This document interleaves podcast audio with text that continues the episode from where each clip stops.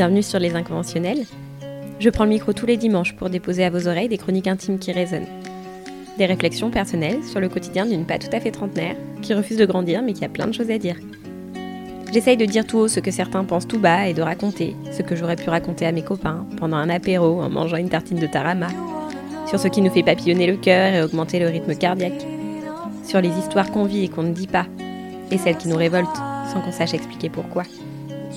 Allez, assieds-toi, prends une tartine de tarama et viens avec moi. Bonne écoute!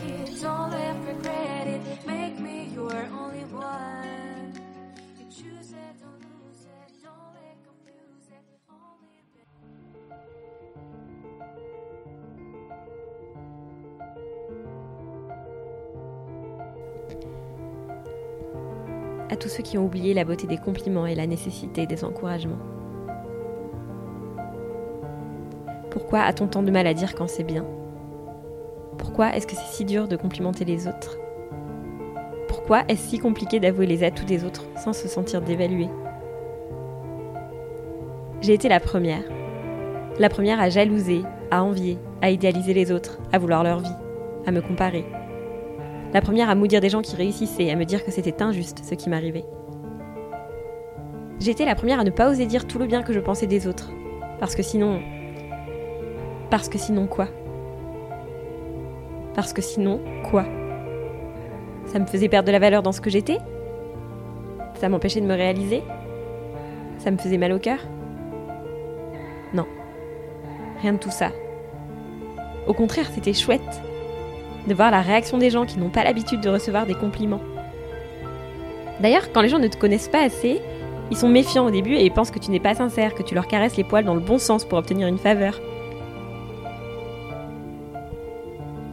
Moi-même, je n'arrive pas toujours à me dire que les compliments sont sincères et les encouragements bienveillants. Mais un jour, j'ai vraiment eu besoin de ces compliments. J'ai vraiment eu besoin qu'on croie dans mon projet. J'ai vraiment eu besoin d'être encouragée. Je sais, normalement, notre motivation et notre confiance en nous ne doivent pas venir des autres. Mais, personnellement, ça reste important. Peut-être moins vital que ça l'était avant, certainement moins vital que ça l'était avant, mais ça reste important. Bref, un jour j'ai eu besoin qu'on valide ce que je faisais. J'ai eu besoin qu'on m'encourage quand je n'y croyais plus. Dans les moments où mon estime de moi était bien trop basse, et où j'avais besoin d'être rassurée, éclairée, épaulée. Et ils ont été là.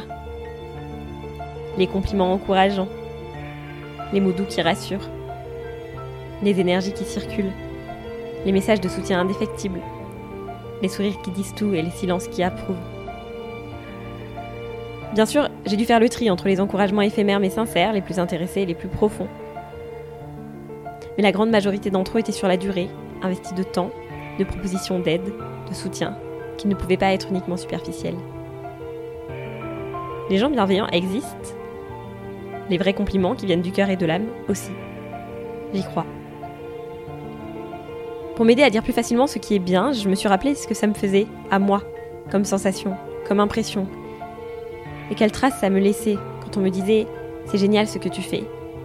Tu es solaire, ou simplement quand on me regardait en souriant dans l'ombre, que ce soit en train de réaliser mes projets ou de vivre ma vie comme je suis. On n'a pas besoin d'attendre que les gens partent sur la lune, réussissent un double salto arrière, courent un semi-marathon, réussissent parfaitement une tarte au citron meringuée ou apprennent à parler 6 langues pour leur dire un truc cool. Ça ne veut pas dire qu'on dira amen à tout et qu'on les regardera ensuite jusqu'à la fin de notre vie avec des yeux écarquillés d'une admiration maladive. Ça ne veut pas dire qu'on les met au-dessus de nous d'une façon qui peut être gênante ou embarrassante. Ça veut juste dire qu'on a tous des trucs vraiment chouettes en nous et qu'il serait grand temps qu'on entende ça plutôt que ce qui ne va pas. Toujours ce qui ne va pas. Ça redonnerait du courage de se dire que ça, au moins, ça va. Et ça nous permettrait, j'en suis certaine, de se sentir plus fort pour apprendre, pour progresser, s'améliorer, se remotiver, et être encore meilleur, plus performant, plus aimant. On a tellement de raisons de douter, d'hésiter, de sombrer. On a tellement d'injonctions à se comparer, à se rabaisser, à ne plus savoir où aller. Tellement de moments où la vie, les épreuves et parfois même les gens nous font perdre confiance. Un encouragement ne permettra jamais d'équilibrer complètement la balance. Mais il aidera à maintenir un semblant d'équivalence bien nécessaire. La dernière fois, j'ai dit à une amie à quel point j'étais fière de sa résilience, de sa force dans les épreuves. Je lui ai dit que c'était un véritable exemple pour moi, que je m'en inspirais souvent mais que j'avais jamais eu l'occasion de lui dire. Ou plutôt, j'avais jamais pris le temps de lui dire. Quand elle a eu mon message, elle m'a précisé qu'elle avait, à cet exact moment précis, vraiment besoin d'entendre ça. Et vous savez quoi ? Je leur ferai 1000 fois rien que pour entendre le son de sa voix émue d'avoir eu une pensée, un mot et un encouragement spontané. Comment je me suis sentie après ? Fière, remplie d'amitié pour elle et heureuse d'avoir égayé sa journée, sa semaine. À aucun moment, je ne me suis sentie rabaissée ou diminuée. Les mots ne sont pas comme le nombre de caractères dans les messages des années 2000. On peut les offrir sans compter. L'accès est illimité. Notre compte ne sera jamais bloqué. On ne dira jamais trop aux gens à quel point ils sont impressionnants. Et à quel point ils s'en sortent bien, dans une vie où parfois on ne comprend plus rien. Parfois, ça m'est arrivé d'envoyer un message le dimanche soir ou le lundi matin à mes copines en leur disant qu'elles étaient les meilleures, qu'elles allaient réussir à 1000% leur semaine et que j'étais très fière d'elles. Ça devrait être une habitude. Dire aux gens « je pense à vous, je crois en vous ». Je vous vois et moi je sais ce que vous êtes, ce que vous valez. Quoi qu'il arrive, c'est ok. Vous faites du mieux que vous pouvez et c'est déjà bien trop. Vraiment, il n'y a rien de plus beau que les gens qui ont un cœur assez grand pour ouvrir celui des autres.